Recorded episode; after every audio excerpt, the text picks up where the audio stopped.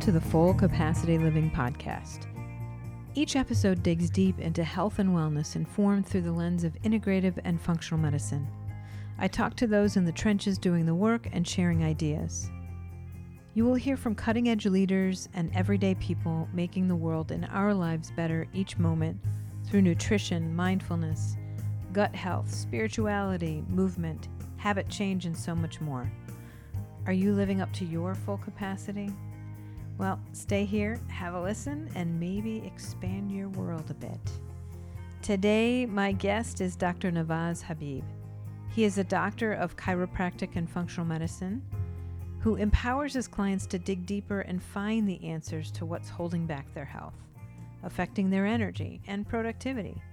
He's also the host of the Health Upgrade podcast and speaks on various topics related to vagus nerve and its impact on optimal health. Dr. Habib's book, Activate Your Vagus Nerve, is a simple to follow guide to help you identify and address major missing pieces um, in patients dealing with chronic health concerns such as anxiety and depression. By activating the vagus nerve, we can optimize our productivity, focus, energy levels, and allowing us to achieve the effects of our upgraded health.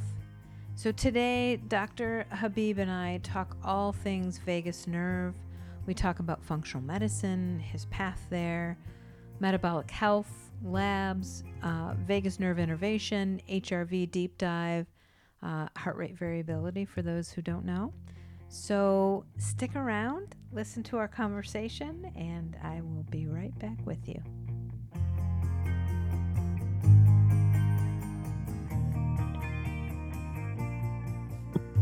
Okay, welcome I'm Thanks so, so, much for having me. Yeah, I'm really excited to have you here um, and to talk about all things vagus nerve.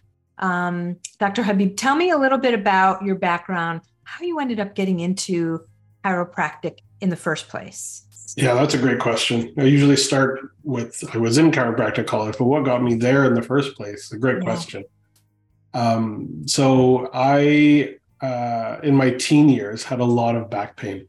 Um, the medical doctors called it growing pains. They just kind of said, this is normal, live through it, do what you got to do. And my mom said, no, that's not good enough. And uh, she had a friend of hers who was a chiropractor who she took me to. Mm-hmm. And within a couple of sessions, um, my back pain had been completely resolved. I was feeling just phenomenal uh, relative to where I was. And the rest is basically history. I, I from that moment knew that either it was going to be chiropractic or some way that I was going to be helping people. I'm, I'm uh, just a, a, caregiver by nature, and so it was.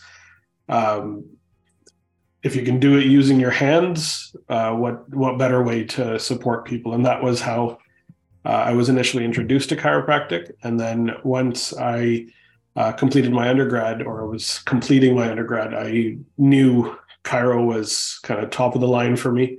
Mm-hmm. I did look into other professions. Nothing really stuck out to me. I didn't even apply to other professions. I just applied to chiropractic college, and that was it for me. I'm, I got in, and the rest is history. Excellent. That you know, there's always a personal connection. It seems, particularly in the world of integrative or functional medicine, it, it feels like a lot of practitioners, whether you're a physician or as I am a health coach, or we, we've all had our own personal connection with that and felt like we wanted to share that with other people. Yeah. Um, so happy to hear that the back pain went away, but also just that response like you're just going to have to live with it. We checked everything out, we just don't know what it is. There's always a way to dig deeper always. And that's what brought me to chiropractic. That's also what led me into functional and the functional world uh, after.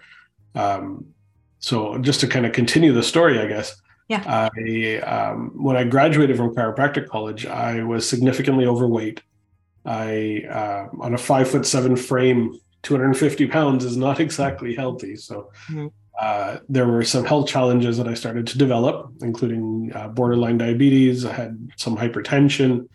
And these are all things that I'm dealing with in my 20s, things that nobody should ever truly be dealing with, but certainly not somebody uh, who's a young, strong man, right? Like that wasn't what I was uh, ideally going to have in my life. And so it was um, an introduction to this health journey of how to become healthy what were the things that i wanted to do to take back control of my health. And it's a journey that i've continued on. There's been ups and downs throughout mm-hmm. uh, but it was my introduction to functional and to start working with clients in this particular way happened uh, by chance which is always uh, the best.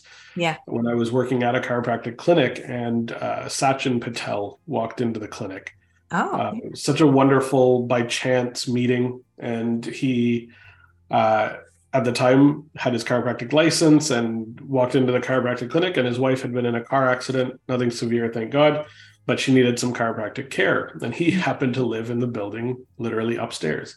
Oh, wow. So it was a wonderful by chance uh, occurrence. And he came to the desk. I was in a position that I'm rarely in at the desk. And he said, uh, my wife was in a car accident. She needs chiropractic care. I'm a chiropractor, but I don't practice that way anymore. And I immediately said, Wait, what else does a chiropractor do? And he said, I practice functional medicine.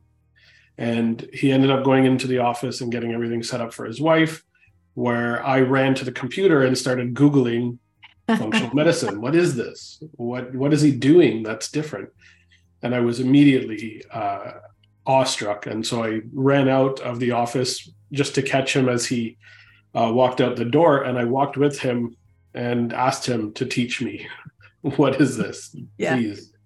Um, it was probably the best uh, simple example of the universe telling me that uh, when the student is ready, the the teacher will appear, and the teacher appeared. He spent time teaching me about uh, my own health, looking into the testing, getting it to figure out what true health really meant.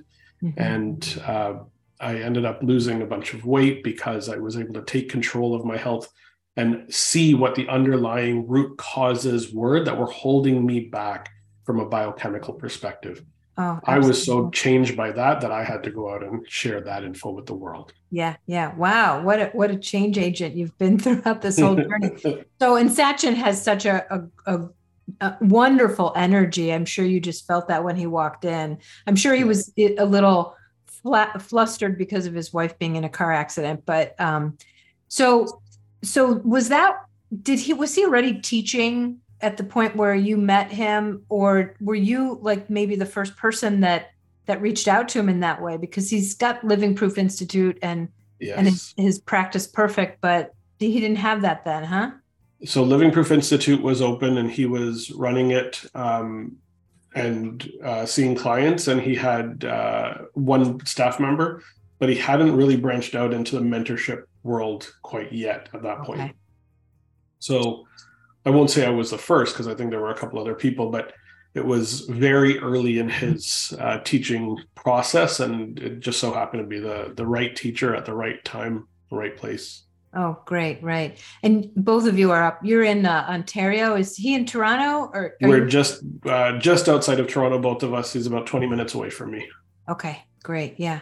So you know, I've always thought, like, tell me about your chiropractic training, though, because chiropractors in general are a little more holistic the, the training is a little more holistic but it, it obviously is is drastically different than functional medicine in terms of what you're you know supplements have always been a thing i think that chiropractors talked about looking at labs that sort of thing but not from the functional medicine perspective so give me an idea of what the the difference is between those two things when I was going through my functional medicine training, the initial courses, um, I remember sitting in a room where 95% of the people were medical doctors and um, maybe 1% were chiropractors.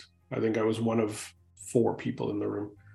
And um, as they were explaining the concepts to me, everything was very understandable. It was very simplified. And it was because what I call functional medicine is functional medicine is the chiropractic approach to medicine, basically. Mm-hmm. So the approach is very similar. What it's looking for is not to uh, eliminate the symptom. Yes, that would be nice to eliminate the symptom, but the symptom isn't the problem. What's mm-hmm. causing the symptom? What's the root cause? What do I need to do to dig deeper to figure out where that is? When it comes to something like back pain, neck pain, headaches, we have to assess what did that person do uh, in the short term prior to the issue occurring, what happened in the longer term. We're always thinking back based on timeline. We're thinking based on mechanics. How does this person walk? We're looking at their mechanics in terms of their posture, in terms of their movement patterns.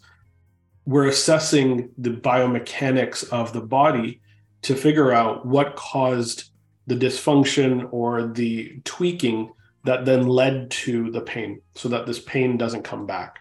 Mm-hmm. That's what functional medicine is, but in a biochemical sense. We're starting to look at the biochemistry of the body to fully understand that. We do learn quite a bit of biochemistry in chiropractic college, um, which is wonderful. We tend to focus more on the biomechanics and the later years, and that tends to be where uh, the general public knows that chiropractors have knowledges in, in the biomechanics of the body. But it, truly, we do get quite a lot of biochemistry. Mm-hmm. What we don't get a lot of is the pharmacology and the toxicology. And that's where we tend not to have a ton of info. But that's okay because sure. Functional medicine wants to figure out biochemically what caused the problem. What's that root cause? Sure. So I will say there is a parallel between chiropractic and functional medicine in terms of what you're asking as a practitioner, as as the doctor, mm-hmm. when you're working with a client what led to this issue what's the timeline what are the challenges what are the the root causes and we tend to look backwards that way now we're just yeah. assessing biochemistry instead of just biomechanics yeah yeah that's a great um, explanation because i think it it does make a difference you know where you come from from the medical md do sort of space and the chiropractic space and then everyone coming together under the functional medicine roof. Yes. So so tell me about your practice and the kind of, of people that you work with and how that led you to all the work you've just recently done on the vagus nerve and the book that you wrote. So we're definitely getting to that. And potentially we'll talk a little bit about the other book if that's open to talk about. yeah, absolutely. This will be the first that a lot of people are hearing about that, but there is some stuff in the works, which is exciting. All right. But let's chat about kind of the uh, the practice and what led me to it. So, um, my intro to vagus nerve was uh, much earlier. It was in chiropractic college. Where it really stuck out to me. I always wondered why there was one particular nerve that went to all of these visceral organs that had this connection that was more broad than any other nerve in the body. What was so special about this particular nerve? And we learned it was the parasympathetic nervous system that was driven through this nerve, but it never I I never fully understood what the impact of that nerve could possibly be. Hmm. And I think as I went through my own journey, it started to piece together slowly and surely. And when I got into functional and I got into the whole realm of taking care of my own health and starting to work with a lot of clients, the thing that I realized most commonly was that people were not in a parasympathetic state people tended to be more commonly than not when they had a chronic health condition or diagnosis that they had been provided that health condition stemmed from a sympathetic overdrive or being in fight or flight state too often and so it always led me back to well the vagus nerve is parasympathetic it's that counterbalance to the fight or flight we're looking to create that rest digest recover in parasympathetic so could there potentially be something that's missing here because people are always sitting on that sympathetic drive? Mm-hmm. And as um, my journey continued, I actually worked with Sachin at Living Proof for quite a while, where I learned a lot. Um, I I started to piece together for me the fact that most people have under functioning or over burnt out vagus nerves. Yeah. Their parasympathetic nervous system is unable to handle all the stressors that they're in or they're dealing with on their day-to-day basis or the chronic um, challenges that have been there for a long time that are building up or the excessive stressors that'll pop up yeah. um, because we live lives in the world so we're realizing and, and the analogy that i use is that we need to uh, cars need to have an accelerator and a brake. We need to have a, a gas pedal or an electric cars, uh, an accelerator and a brake pedal. We need to be able to go and we need to be able to stop. The go is good. The car is useless without an accelerator. We need to have that go pedal, which is the sympathetic drive, the desire to do something, the ability to get away from danger. That's the sympathetic nervous system. But yeah. you also need to be able to slow that car down and stop. Yeah. And that's the parasympathetic nervous system. If you just have your car uh, with your foot on the accelerator, your car becomes a danger. It becomes dangerous not only to you as the driver, but it becomes dangerous to those around you. When the brakes aren't working, you can't slow down. We have this major issue. Yeah. Yeah. And so we need to start working on creating a better braking system, creating um, space for that parasympathetic nervous system to become capable of handling the stressors and putting the brakes on and slowing us down so that we can handle those stressors and recover from them. And when that recovery occurs, that's where healing occurs. We cannot heal when we're in a sympathetic state. We can't fill a gas tank on a car or plug in an electric car when the car is moving. Yeah. It needs yeah. to be stopped. You can't refill if it's moving. So it's a very simple analogy, but it it really does like to like explain where the uh, the mindset is when it comes to creating health and getting into that parasympathetic state yes. is necessary. And that's what I built the clinic off of, which is called Health Upgraded. It's an online health consulting business where we work with people all over North America to create that state. We help to shift from sympathetic to parasympathetic identify all of the pieces of the puzzle that are keeping you in sympathetic or pushing you in that state too often and teaching you how to get back into parasympathetic and strengthen that whole system up. Yeah, yeah. And so, you know, what I always come back to with a lot of this, because this is the work that I do with people as well, um, is that most people don't think that they're in that state. They they feel, and, and particularly women. I shouldn't say that it's not always, but a lot of times women are just, I've got to go, go, go. I've got 87 plates I'm balancing, but everybody else is too. So I'm no different than anyone else. And I don't, you know, I have a good family life. I make a good living. Why should I even complain about stress? Right? There is no stress, or I shouldn't even, I shouldn't be thinking that I have stress, or everybody else can handle this. Why can't I? So, or they just don't feel it, right? You just, yeah. and I was there too. I understand that, right? We don't feel it. How do you help people understand that they are in that that place? I know labs sometimes can you can correlate that, but sometimes that's a little abstract for people um, just on a daily basis. What do you think are some of the best ways to help people understand what what phase they're in? I think it becomes very clear to people when you sit down with them and explain or, or work through some of the specific challenges that that individual is having. And I, I don't like to look at health in the collective. I don't like to think that because everybody else is dealing with these stressors and getting through day to day lives, right. that I'm that the individual should just be capable of doing it and keeping their mouth shut. Yeah. The individual is what health is built around, right? I'm a true believer in individual responsibility and individual capacity, and done right, that will support the collective.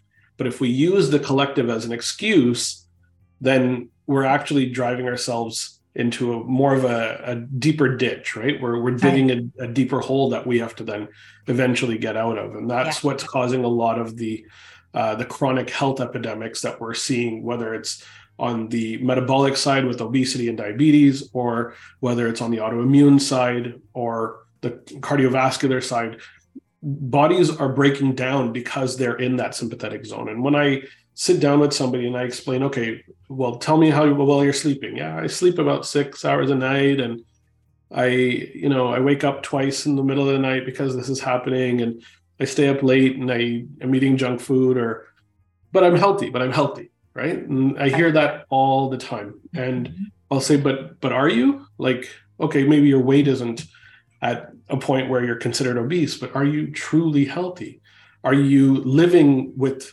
full vitality, full energy? Are you living? I love the name of your podcast, by the way, full capacity. Do you have the capacity to handle massive stressors when they come up? And is it going to burn you out or are, are you capable? And that's really what I help to ask them. And, and when I ask that question, they tend to feel like, oh my, I could probably do more. Mm-hmm. and I'm not living to that full capacity. So yeah, yeah. Well, and I would also say that that probably the similar to the people that I see, once they reach out to you and once they're they they are at a place sometimes where a little bit of that is is obvious to them. They're yeah. saying, okay, I'm reaching out to someone in functional medicine. Yes. So I understand that there's a multi-pronged approach to this. It's not just I'm going to take some supplements and change my diet and I'll be fine. Yeah. Um it's it's definitely multi-pronged. So um so let let's talk a little bit about you know we talked about the vagus nerve right? It's the 10th cranial nerve. It's a wandering nerve. It innervates lots of different organs in the body. Um, it innervates and it, it it's part of the parasympathetic nervous system. Um, tell me some of the things that that maybe people could look at if they're listening to this podcast and say oh well this is present. Maybe that's because of vagus nerve. Maybe this is present. What what are some of the things that people could easily look to um, their own self-assessment and think maybe i need to do something about this. Yeah for me the common pathway between all of the diseases that we hear about all the named conditions that are out there which i i consider kind of the leaves of a tree. We see them we see the tree we see the leaves of the tree. And that's what's very clearly evident is this person is suffering from whatever that named condition is. Sure. What functional medicine does is they look deeper right? So the tree's got obviously its leaves it's got its branches it's got its trunk and that trunk goes into the ground. And functional medicine goes and digs the soil up to look underground to see what are the things that are going on at the root level the root causes that are then causing the tree to have this condition show up Mm. So, is there poor diet? Is there um, some sort of lifestyle or emotional stressor that's occurred? Has there been maybe a car accident with a TBI or something along those lines that have, has occurred? And we we like to assess or address all of those root causes, and we often get phenomenal results when we do so.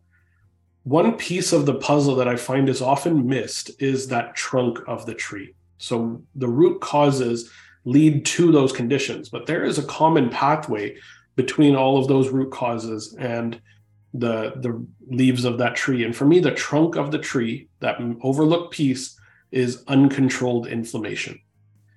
Inflammation is good in small quantities, very similar to a sympathetic um, system drive, but the parasympathetic uh, side is what controls inflammation. It it helps to keep the brakes on that inflammatory system. Yeah.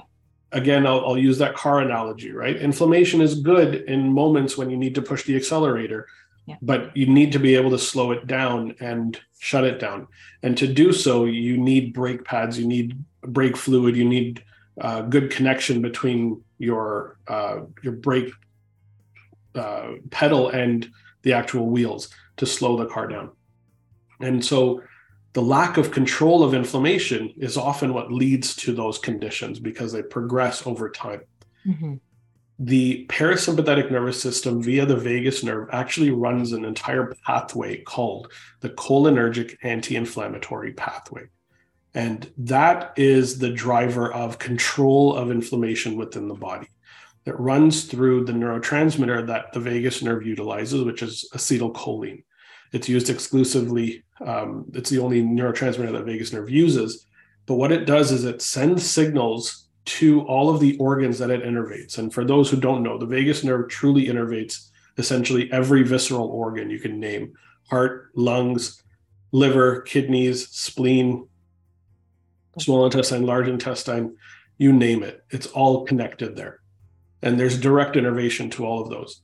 But the one area that then it content, continues to go to, uh, but without direct innervation, is via the spleen. So we have a connection to the spleen through the splenic ganglion for those anatomists out there. Mm-hmm. And It goes to the spleen and it tells the spleen, which is a very important immune organ, to go from an inflammatory state to an anti inflammatory state. It helps to put the brakes on those inflammatory cells that are then sent out by the spleen when that's needed. And the spleen sends out these blood uh, white blood cells, these immune cells, to all of the other organs and all of the other tissues, the muscle, the bone, the uh, brain, the uh, skin, you name it. And those other organs actually get an acetylcholine release from that splenic amplification. Mm. The vagus nerve is the driver of that. Yeah. That's what the vagus nerve is so important at doing is creating that anti-inflammatory signal to all of the cells within the body, especially the white blood cells, the immune cells, to create more of a homeostatic, balanced, uh, focused on restoring function and recovery state versus an inflammatory burn it all down type of state. Yeah, yeah. So, you know, I should mention because we didn't actually mention the name of your book, Activate Vagus Nerve. Yeah. Activate your vagus nerve. Um, because all of this is is in there, right? This is like such a great deep dive into everything that the vagus nerve does, but also just you've got a lot of tools in there as well. Um, yeah but there's so many things like as you're talking about it like you think about this this vagus nerve that's just connected to every different part of your body.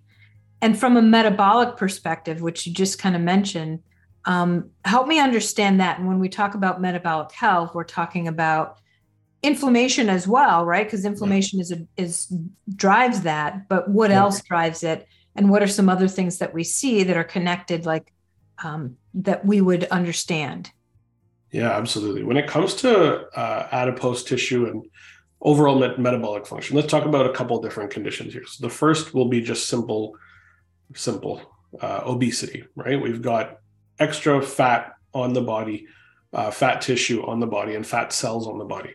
When when adipose tissue is uh, looked at under a microscope, um, the larger cells are called adipocytes. They're the ones that actually contain uh, basically a globule of fat within them, and they're storing fat as energy in these adipocytes. When you look beside these larger cells, in between them, there are adipose associated macrophages. Mm. Macrophages are the immune cells mm, yeah. that are necessary to maintain certain organs. All of every single organ has some sort of tissue resident macrophage within it. Um, we can get into all of those later. But when it comes to metabolic disease, if you actually look at uh, the adipose tissue of somebody who is uh, considered obese versus uh, somebody who's not, or uh, I guess they're doing this with animal studies, not so much with humans.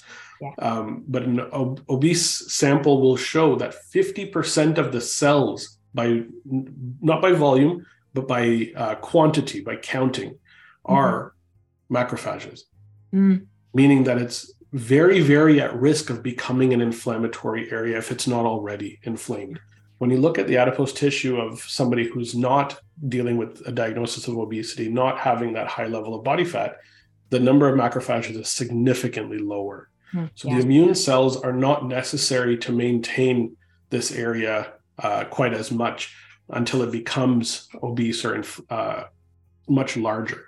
And yeah. so these macrophages have a job to do because sometimes these adipocytes, um, when they get too large, they they actually die out. These cells have to die off and they become necrotic. And the job of the macrophage is to engulf and clear out those adipose cells. So macrophage literally means large bite or big yeah. bite. Yeah. So it engulfs and it eats that cell. But if that cell is so large that the macrophage is unable to fully get around it, and there's a certain number that it needs to get to or size that it needs to get to, it can't do it without inflammatory signals.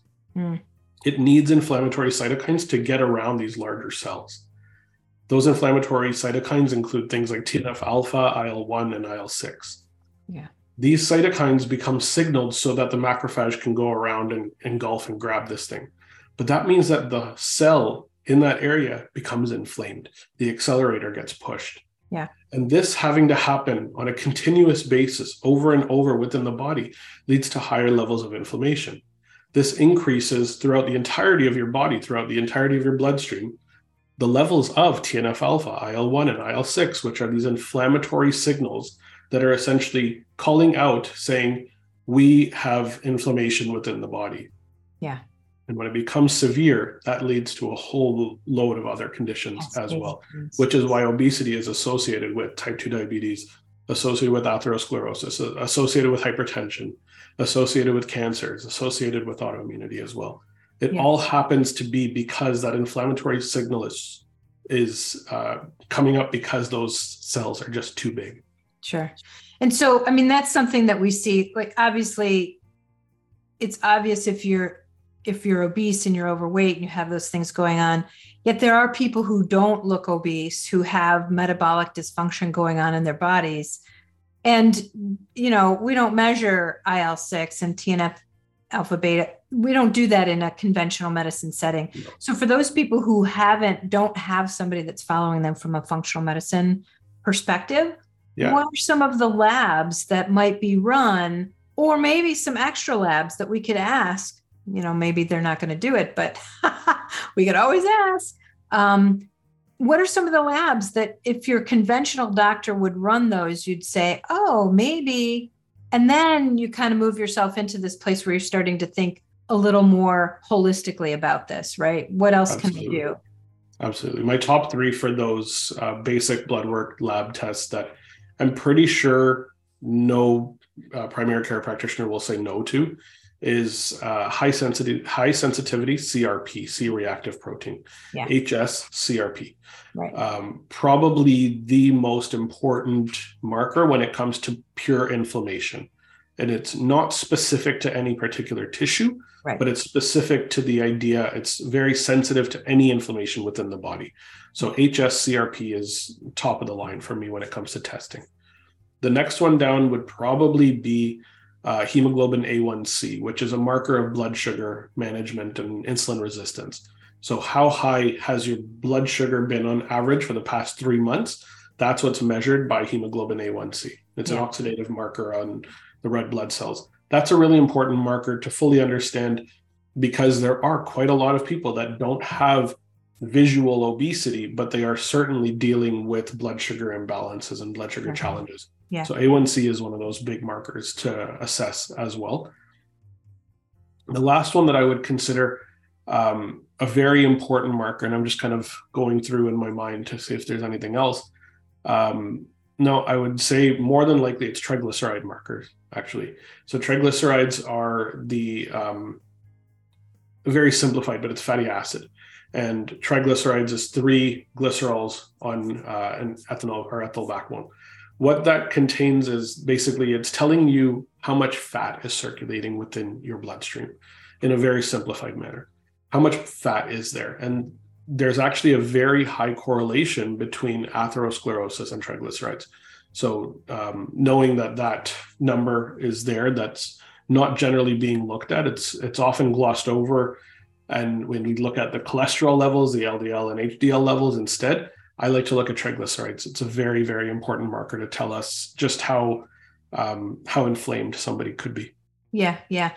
Um, I just read something about so those those are definitely three absolutely like any conventional medicine physician would do, and hopefully they're going to move more into also doing fasting insulin because you know there's some patients I even have right now who have like a what you would consider a hemoglobin A1C that you would not even be alerted by? 5.2 right? That's not an alerting number.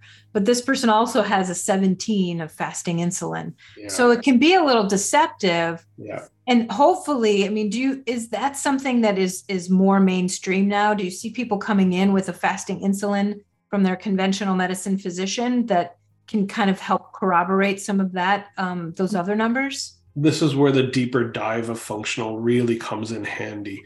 Um, and I'm hoping that everybody listening has a doctor that's willing to look into something like that. Because if you are not feeling like you are 100% and your A1Cs don't show that there's any particular issue, a fasting insulin is a phenomenal way to understand what's actually happening from a just telling you how active your pancreas truly is yeah or needs to be to maintain a 5.2 on your A1Cs.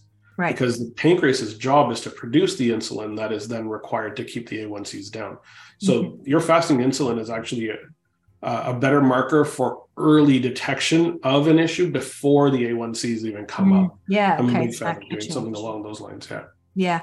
Yeah. And what, and the inverse can also be accurate too, right? What if you have a really low fasting insulin, like 2.5 or something like that, and it's always 2.5, and then your hemoglobin A1C is a little bit higher? I mean, that's kind of an interesting fact too. Like that happens. What's and that? that'll bring us back to vagus nerve function because the pancreas is one of those organs that the vagus nerve innervates. And so this is where individuality really comes into play. Is your pancreas working? If yes, wonderful. Is your vagus nerve sending the right signals to your pancreas to send out the insulin because it's monitoring blood sugar and sending that signal to the pancreas accordingly? Hmm. It needs to have, uh, you need to have the balance of both the organ and the signaling to the organ working really well. That's where you'll see the A1Cs come up um, but the fasting insulin stay quite low because we're not getting the a, the uh, vagus nerve signaling to the pancreas to say we need more insulin oh, to keep the that blood makes sugar sense. down. That is so see, and this is why functional medicine is so important because it is really individualized because you just Yes. can't look at and in conventional medicine they just don't have the time to pay attention to that and so so much of this gets overlooked and i feel like you know it really needs to be a very personalized thing but also looking at the nuances of these things Yeah. each person is really different and and bringing in the the vagus nerve piece of that is so so key Yeah. um I, you know i love that i love that so um some of the other things too i think um just uh gluconeogenesis and hypochlorhydria some of those things let's talk a little bit about that um, yeah. and, and how those are things that certainly get masked a lot but what you know what would alert you to that and, and what can we do tell me a little bit about even the definition because i'm sure that's not what people know For sure. So, gluconeogenesis, we're talking about the production of glucose primarily within the liver uh, when the body is low on glucose levels. This tends to happen uh, naturally. It's a good process, it's a good occurrence generally. Uh, tends to happen on in uh, people when they're in ketosis or on a ketogenic diet, will drive a gluconeogenesis function within the liver. Um, liver signaling or signaling to the livers, particularly the, the Kupffer cells, which are the uh, tissue resident macrophages within the liver, comes from the vagus nerve. And so signaling to the vagus or via the vagus nerve to the liver to tell it, okay, yeah, the blood sugar level is a little bit low. We should probably rise to uh, a better level. Let's increase the production of glucose that will turn on the gluconeogenesis uh, within the hepatocytes. Hepatocytes are the liver cells that actually do that job. But it's the job of the Kupffer cells to signal to those other cells what's going on with regards to inflammation, with regards to blood sugar levels. The vagus nerve is heavily involved in the homeostatic balance of maintaining uh, blood sugar levels within an optimal range, uh, pancreas levels within like pancreas digestive enzymes and pancreas uh, hormones within optimal levels. Whenever there's kind of a mismatch there, you can often look at vagus nerve as being one of those drivers. You mentioned hypochlorhydria. Hypochlorhydria is low stomach acid within obviously the stomach. Low production of stomach acid is hypochlorhydria. And Yeah. stomach acid is one of those things that is heavily overlooked. I, I think it's so, so important to the entire process, not only of digestion, but of assimilation and everything else that we're going to end up going through. So when mm-hmm. we eat food and we chew it all down, we have bacteria in our mouth. There's probably bacteria or other things within our our food. The job of our teeth is to physically break down that food. The food makes its way down through the esophagus to the stomach where acid levels are very very high ideally. The acid in the stomach is meant to do two very particular things. First off, it's chemically built to break down that food into as small of those macronutrients as we possibly can. So it breaks it down from um, a piece of steak to a bunch of little proteins, right? It breaks down uh, a, larger carbohydrate to the glucose that we're going to ideally absorb down in the in the small intestine. And for the fats, it's taking those fats in and breaking them down into fatty fatty acids. So it's essentially allowing for the chemical breakdown of these foods to occur. But the second one, which is often overlooked, is that stomach acid is supposed to sterilize mm. whatever is coming down bacteria, parasites, viruses, yeast, and worms. It's meant to protect the microbiome and protect the gut. And one of the overarching uh, kind of themes of functional medicine is that the gut is sacred. The gut is where if if anything is going wrong, it tends to be because the gut is dysfunctioning in some way. And so if you have things getting in into the small intestine that should not be getting in, bacteria, parasites, virus, yeast, worms, heavy metals, environmental toxins, things that could potentially be cleared out because you've got good levels of stomach acid, those issues would not occur. But if those issues are getting in, they can trigger that leakiness within the gut, mm-hmm. leading to leaky gut syndrome. hypochlorhydria is one of those incredibly overlooked uh, sequential pieces in making sure that the sequence of digestion and the sequence of the digestive tract is followed optimally. And so, because if we're eating in a stressed state or we're running around from through this drive through and that convenience store and eating on the go, exactly chewing on your food. I don't have anything around me, thank God. But this is one of those moments where you're saying, Oh, I need to be in a parasympathetic state because the vagus nerve signals to the stomach, which is vast, by the way, is required for stomach acid production, no question about it, and for movement and churning of the actual stomach tissue. And when that doesn't happen, when the vagus nerve doesn't work, hypochlorhydria is going to set in. And then gastroparesis will set in, which is essentially paralysis of the stomach muscle. And it's a very, very slow, slow process. If somebody has gastroparesis, it is one of the hardest things to deal with. Somebody is they're unable to essentially eat food. They feel nauseous with every bite that they eat because the food will not move through the digestive tract effectively. Yeah. That motor pattern, that motor motion of the stomach and the small intestine and large intestine is largely due to signaling via the vagus nerve. So yeah. it's very, very important in making sure that whole process is working.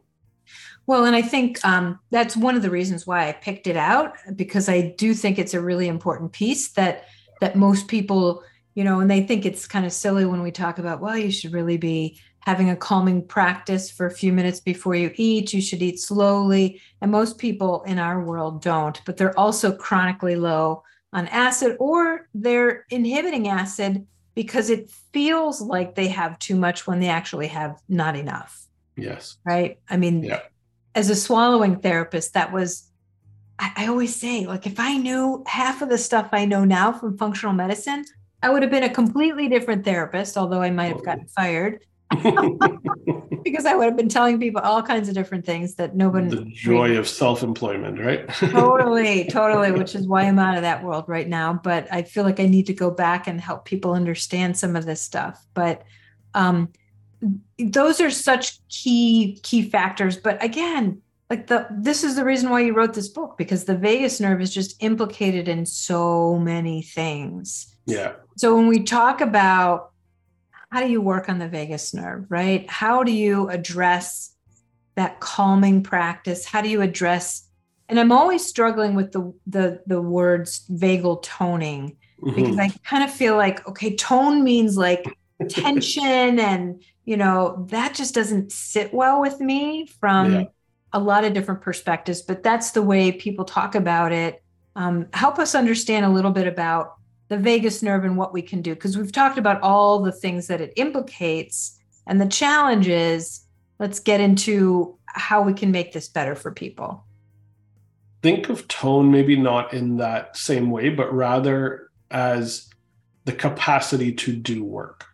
Hmm when it, particularly when it comes to vagus nerve uh, vagal tone when you're mentioning it that way because uh, what we're looking at is when we're looking at vagus vagal tone we're looking at how strong are those brakes mm.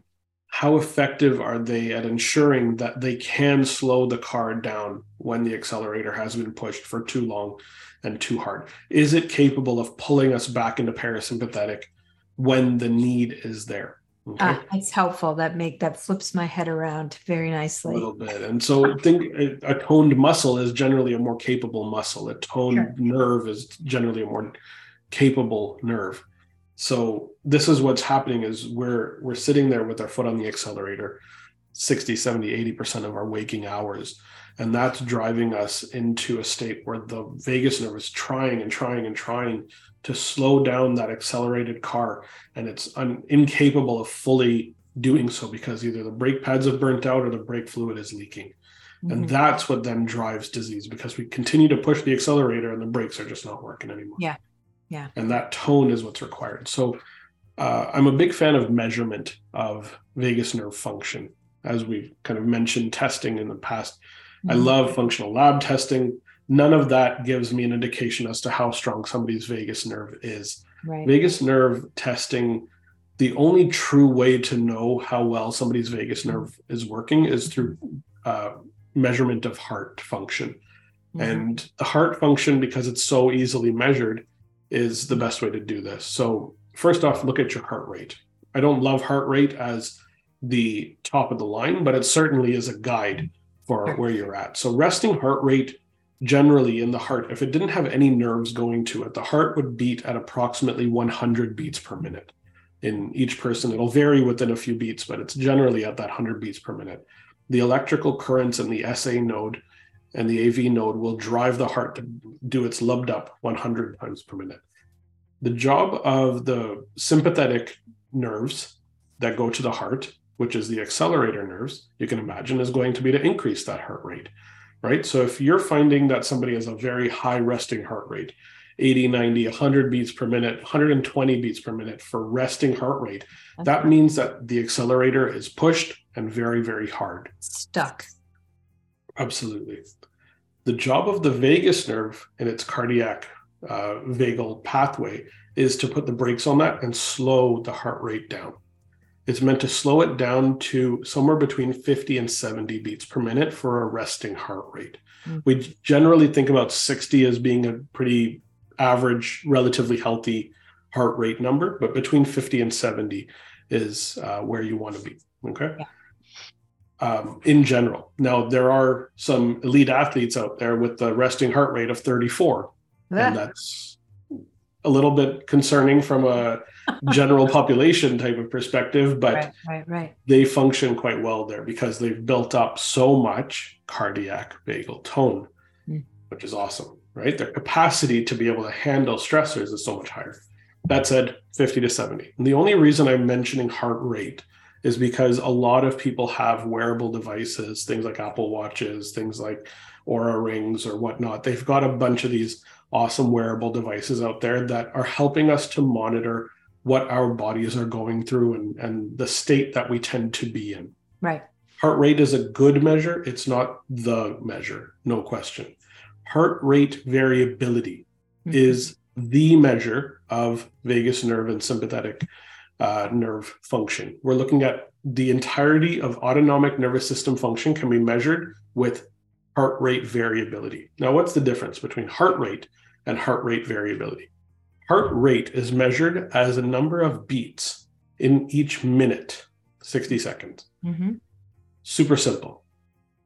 Heart rate variability measures the number of milliseconds between each beat of the heart and averages that over a period of time. And it's looking for variability. It's looking for uh, how much is your heart like a metronome versus how much does it shift from uh, being a little bit high to a little bit low. So, right. which is, is the time short and then long and then short and then long and then medium and then short and then long, or is it medium, medium, medium, medium, medium, medium, medium, medium, medium?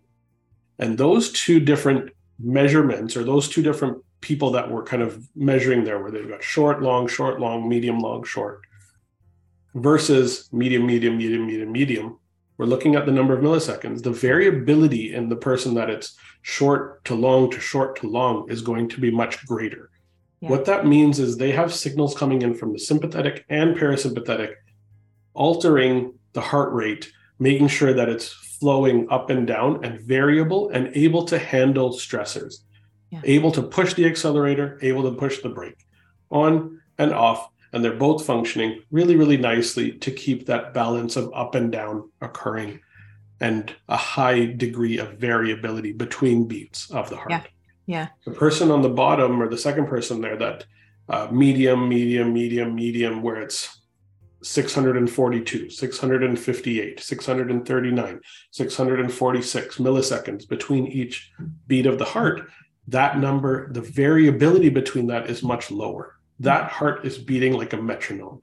It's yeah. too standardized, it's too staggered, and it's too, uh, it's not resilient to change. Yeah. Okay. So that's what we want is we want a high degree of variability. We want to be able to go up and down we want sympathetic and parasympathetic signals coming to the heart telling us where where we're capable okay? yeah. heart rate variability has been utilized for generations of athletes. It's one of the coolest tools that athletes can use to dictate how hard they're going to push themselves in the gym that day. Yeah.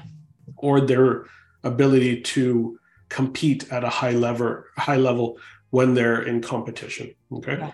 Um, the heart rate variability of gold medalists versus uh, finishers is even variable within those two. Like there's a there's a definite difference. People yeah. with the highest variability, the highest HRV, are more capable of handling stressors because they have both working accelerator and brake. Yeah, yeah. So, do you know um, the difference between the way it's measured with the inner balance device of HeartMath or yeah. uh, the Whoop band.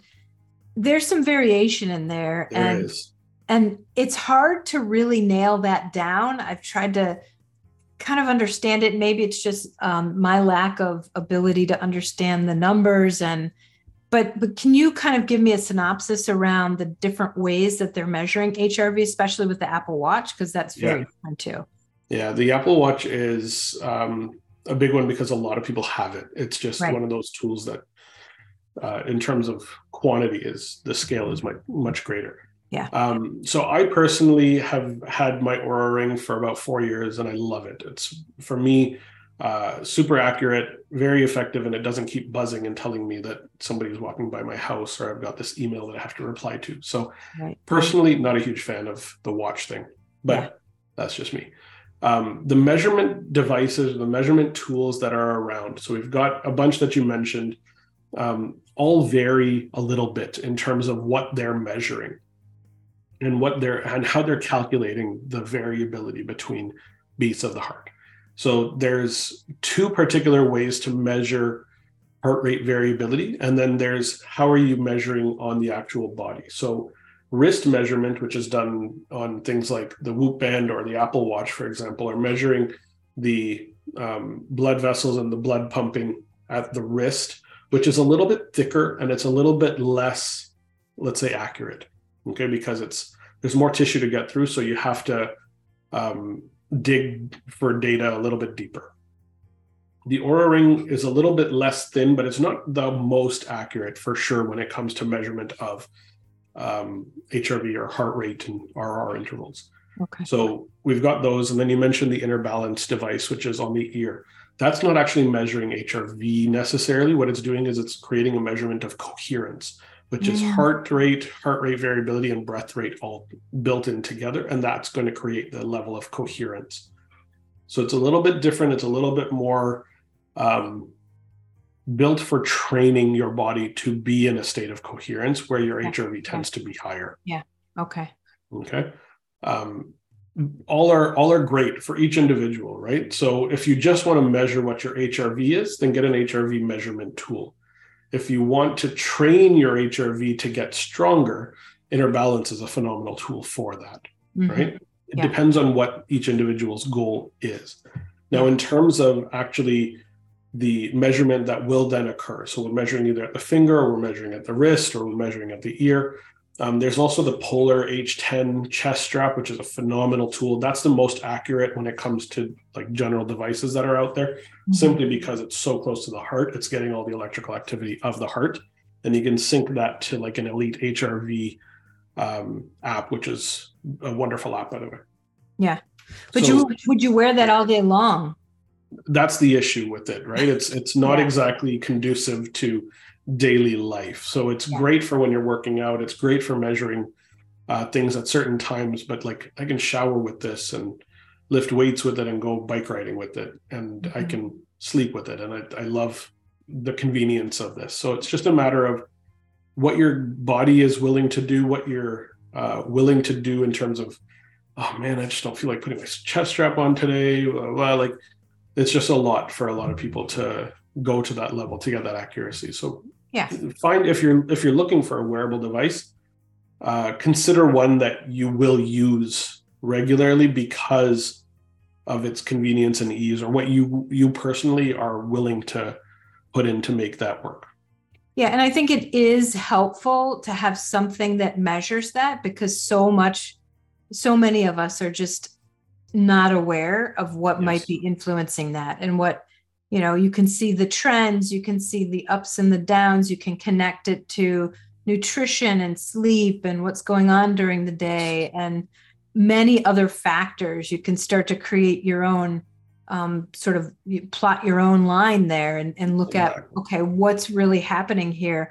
What do i need to pull back on did i eat too late last night? Did Yeah. i you know i had a glass of wine. Boy that really tanked my hrv i think it's super helpful to see that. I don't think you need to be militant about it but i, I do think it brings awareness to what your everyday activity and lifestyle um, influences that that paras or that uh, parasympathetic nervous system. What gets measured gets managed right? And so if you're not measuring you're not going to be able to truly manage it and i just want to quickly mention because we talked about the different devices do not ever compare the hrv reading that you get off of an Oura ring to an apple watch. Um, they are completely different in terms of what they're going to measure and what the baseline is going to get to. They Yeah. measure with either rmssd or p550 or ps50 excuse me. Those are they're very different ways of measuring it so the number that it's coming out to is going to be different and so you need to be very careful about comparing. Don't compare devices and don't compare between people. Right right Right. right. Yes. The the focus is on the individual as well right? Like my hrv today versus my hrv yesterday versus my hrv tomorrow. I want to make sure that i'm doing my best to get that number as high as possible that i Yeah. can possibly see and where i'm at. So i'm looking at my numbers. Right. People always ask me, wow, what number should I be shooting for? I just tell them, just get it higher than it is now. exactly Just keep moving the ball Exactly. forward to get it higher. Um, and they aren't apples to apples, certainly. That's that's the challenge. Okay. they're apples to whoops to Ouras awesome. Okay. So let's talk about some other tools, some things that you can actually do on a daily basis, on the moment to moment basis, but also practices that you can incorporate into your morning routine or your evening routine and ways to um, really get that vagus nerve and the parasympathetic to be more balanced and in flux. Yeah, absolutely. Um, I talk about a lot of these in the book. I mentioned I did a lot of research, obviously, uh, as I was writing and even prior to, and um, and a lot since, which is why we're going to talk about book two as well. Yes. Um, but the basics are uh, it all comes down to breathing. There's no question. It all truly comes down to the breath. And the breath is the driver of autonomic function within the body. If you're breathing unconsciously, it's it's time to tune in because that's something that you have conscious control over.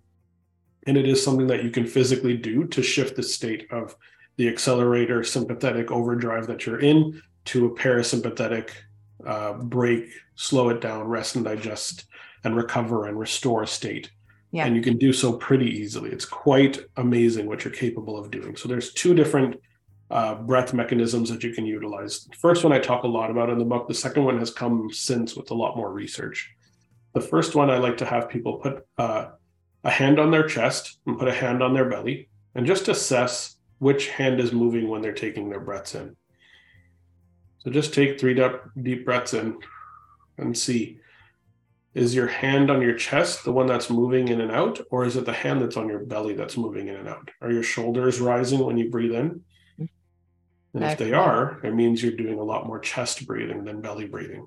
belly breathing and diaphragmatic breathing is absolutely necessary for creating that parasympathetic diaphragmatic um, vagally activated breath essentially so that's Yeah. number one Yeah. and i like to just have people do this hand on the chest hand on the belly three breaths into the belly for kids i do this with my five year old daughter all the time starting with the younger one but she's only two and she doesn't even like to stop moving so we'll get there when we get there uh, yeah. But- I, I get them to imagine okay what's your favorite color of balloon i want you to imagine there's a big balloon in your belly and i want you to blow the belly balloon up with your breath and so you're going to breathe in and you're going to blow that belly balloon up and it's her favorite color so it's rainbow and there's like frozen characters all over it and Right. that's the balloon that she's visualizing and three deep breaths of that and she's quite calm after that it's a Yeah. great way to uh, pause a tantrum and to get them into a state where they can think logically.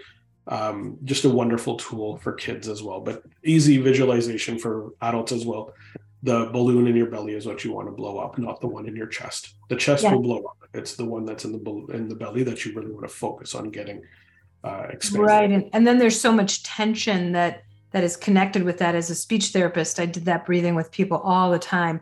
I'd sometimes put them in front of a mirror so they could actually see the tension in their neck and shoulders and upper body. Um, but that's a great one. And I think there's another um, one with kids that you can do have them lay down and put a stuffed animal on their belly and make it go up and down. Yeah, That's always up a and fun down. I love one. it. Yeah, Yeah, absolutely. Yeah. Excellent. I love that one. Okay. So, in your second one that you've gotten from all the new research. New research is the time that's spent in an inhale versus exhale. Mhm. Okay. And so this is what biofeedback training is actually kind of built on. I'm giving you the raw basics here, but it's essentially we want to a slow down the breath rate and we want to extend the exhale and decrease the size of the inhale relative. Yeah. Really simple. If you get like a breath timer app or something along those lines, they're all super free and you don't need to pay anything for them. Four seconds of inhale, one second hold, six seconds of exhale, one second hold. Super, super simple. You follow this breath timer, it kind of inflates as it wants you to take a deep breath in. Again, focus on that diaphragmatic breath as you're doing this. Breathe in through your nose. Fun little side note your nose is your breathing tube, your mouth is your eating tube. You only have hairs in your nose to filter out what's coming in from the air. You only have teeth in your mouth to chew down food. You have a backup tube with the mouth in case something happens to your nose, but your nose is your breathing tube. Just for everybody out there.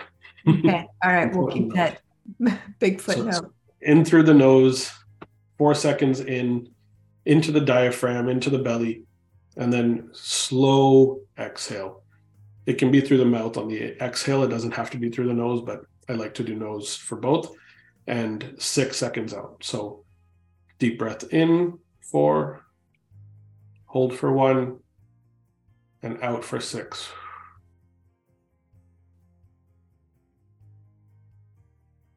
And hold.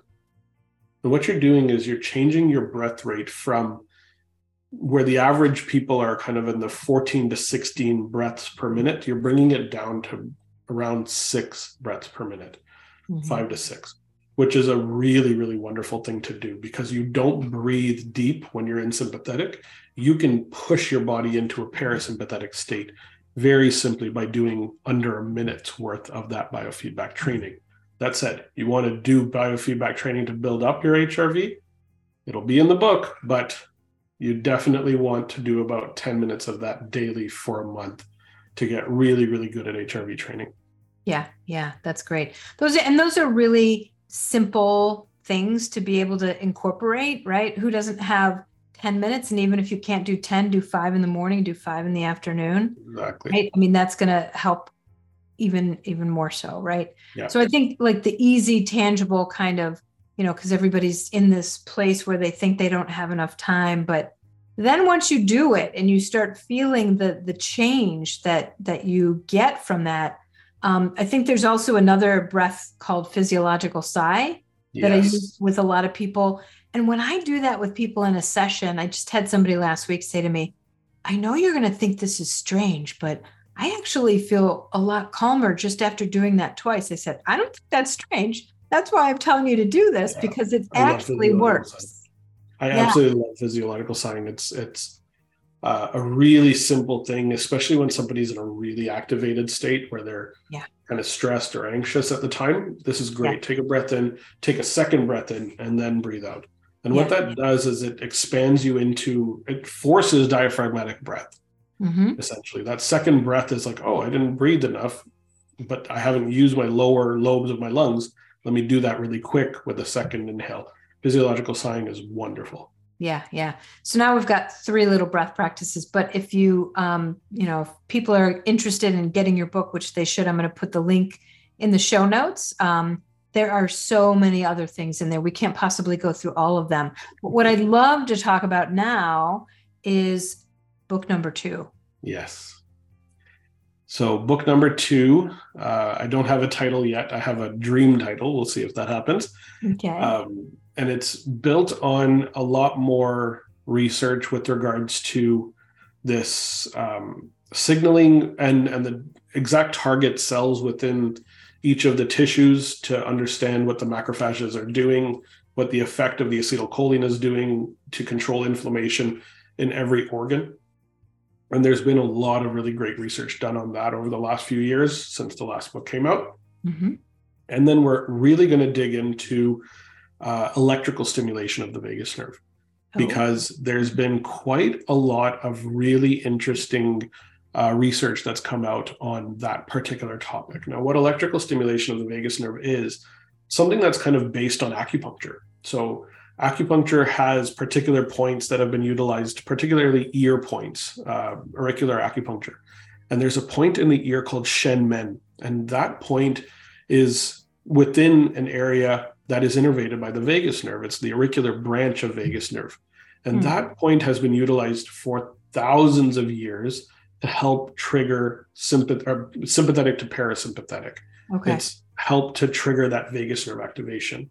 Now, we don't all have the capacity to have an ear uh, needle kind of put in, uh, whether it's a magnet or a butt or whatever they're using Mhm. um, to get into that Shen Men point, and it's not exactly unco- like it's quite uncomfortable okay. for a lot of people. So that idea has been shifted to okay, if they can stimulate the vagus nerve this way, how else can we stimulate the vagus nerve? Is there electrical stimulation that can occur in a therapeutic sense in a case where somebody's dealing with chronic health conditions? And what we're seeing is in the research that electrical stimulation of both the auricular branch through tragus innervation, not the lobe. The lobe is not vagus uh, innervated. It's the tragus and part of the inner concha of the ear. Okay. Okay. And the other option is right on the neck because we have two vagus nerves. We have one on each side, and it's directly adjacent to, it's literally beside the uh, common carotid artery and the internal carotid artery when it branches. It's inside the carotid sheath. If you find your pulse, you've found your vagus nerve. Mhm. And if you can electrically stimulate that, can it have a very similar effect to the Shen Men point? And what we found is 15 minutes of auricular electrical stimulation or two minutes of cervical branch, cervical trunk electrical stimulation have phenomenal results when it comes to so many health conditions that are out there.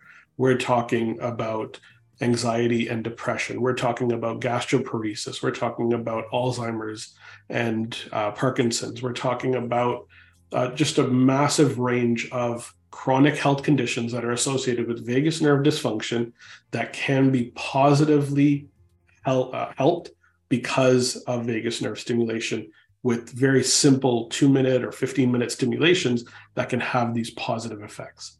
So, uh, so we're going to dig is- into that quite a bit. This is a really interesting connection here because you know I've mentioned a couple times I was a medical speech pathologist Yes. for many years, and um, there right now speech pathologists for swallowing do e-stim for swallowing, and it's right in this area. And the person that started that was this woman way back in the 90s here at, you know, she was actually working at a local hospital. And at the time, it was very controversial because you know, e-stim was only used on large limbs. It was used for PT and OT.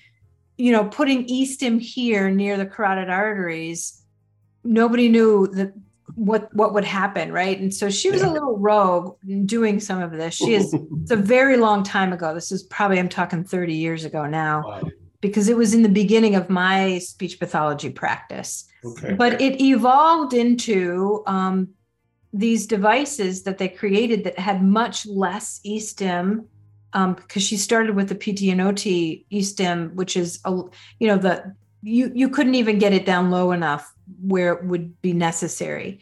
So so we saw some changes with swallowing in this, but it's now so interesting that you're talking about the vagus nerve in terms of all of the other areas that it could be potentially helpful for. Because yeah. this was so controversial and then it moved into this place where everybody was doing it and there wasn't enough research. Now there's a lot of research on it. I've been out of that world for a long time but i would be interested to talk to somebody now about that and just see where it is. But you know also understand some of the research you're talking about. It's so amazing how these things keep like crossing back to my my career in speech pathology. It just so cool. I always thought it was going to just sort of leave me and I'd just be this health coach in functional medicine, but it keeps coming back. That's fascinating stuff. It's, it's interesting because a lot of people gloss over speech, but it's the laryngeal branch of the vagus right. nerve that innervates the muscles of like the yeah. laryngeal muscles that allow right. for tension and relaxation of the vocal cords. Right. The, recurrent, the vagus nerve is heavily involved in speech. One of the things I look for when I'm speaking with a, a patient or a client is what's going on with their voice. Are they monotonous? Mm-hmm. Could there be some monotone that's linked to vagus nerve dysfunction? Sure. And often that's just an underlying symptom of something else that's going on. And I obviously will correlate that to whatever other health challenges they're coming in with. But that's a really interesting uh, story that you brought up there with the e-stim. Yeah, because I feel like that, you know, and, and even in in James Nestor's book, Breath, yeah, he collaborated with a speech pathologist, and at the end, she was doing some research, which um, is just infinitely fascinating to me. So I think that that you know you could find a lot of of research at least material and people that that you know are doing this already and connect it to that that's really Absolutely. just really cool so i'm excited about that so Absolutely. So the book is in process. It's going to be some time before yeah we're looking at about a year from when we're recording today yeah. Okay all right. Well we'll have you back in a year. Yeah exactly. Yeah that's exciting. Well i really appreciate you coming on and talking about everything um, around vagus nerve, especially the detail that you went into. I feel like that's um, pretty key, and the science is important to know the underlying reason why. Because if you're just asking people to do these exercises to just relax, they're going to be like, well, you know, I, I feel pretty relaxed already. You, you really have to connect what it's going to do biochemically as well as from physiology and yes. connect it to what's going on with them. Um, so the gut microbiome piece was really key, I think. Yeah, absolutely. And and it is the gut brain axis, right? The vagus nerve is physically that gut brain axis. Absolutely. We know how important the gut is. We know yeah. how important the breath is. Vagus nerve plays a massive role in all of that. Yeah, interesting stuff. So, um, as I said, I will put the link for your book there. Um, and also, how can people get a hold of you if they want to work with you or um, just continue this conversation and explore some things that might be happening for them? Absolutely. Uh, go to healthupgraded.com. Uh, that's the website for our uh, health online uh, health consultation clinic, we'll call it. Okay. And uh, we just launched a program called the Vagus Nerve Upgrade Program, which mm-hmm. is uh, pretty awesome for anybody who's really interested in work digging deep into this stuff uh, doing some of that potentially with the stim, potentially with the biofeedback training, and adding it all together and spending some time to really improve their overall health. So uh, go to vagusnerveupgrade.com and you can check out uh, that particular program if you're interested. Okay, and I'll put all those links in the show notes. Are you a, a fully virtual practice then, or okay? You're right. So if people are interested in that, you've got some devices they might be able to use just on their own at home Ah, cool. Okay. I'm holding one in my hand right now. oh, All right. I'm going to have to talk to you about that too. Yes. Reach out again. Okay, that's excellent. I really appreciate you being here, and um, thank you for all of the the work that you're doing and sharing your gifts and sharing your story with other people, so that we can create health and healing all over the world. I'm grateful for this. Thank you. Well, thank you for listening to the Full Capacity Living podcast and my conversation with Dr. Habib fully packed with science, learning, and some actionable tools. Be sure to check out the show notes for the links to Dr. Habib, and the update to this is his new book is going to be out in February of 2024, and it's called Upgrade Your Vagus Nerve. There will be a link in the show notes to purchase that if you're interested. This podcast is sponsored by Full Capacity Health Coaching. You know, we can do all the learning out there, listen to all the podcasts, but when it comes to implementation in our lives and creating healthy daily habits, it's so key to have support. My work as a health coach is providing the tools to shift your mindset, change your habits, and make them sustainable. Health is wealth. Is it time to invest in you? Reach out for a complimentary 30 minute discovery call, which can be scheduled on my website, karenbush.com. Thanks for listening and stay tuned for our next podcast coming up in two weeks. If you've enjoyed this podcast, hit the plus sign to subscribe on Apple. Review it, share it. Every share counts, and every subscribe helps move my podcast out into the world. Thanks again. Until next time, stay well.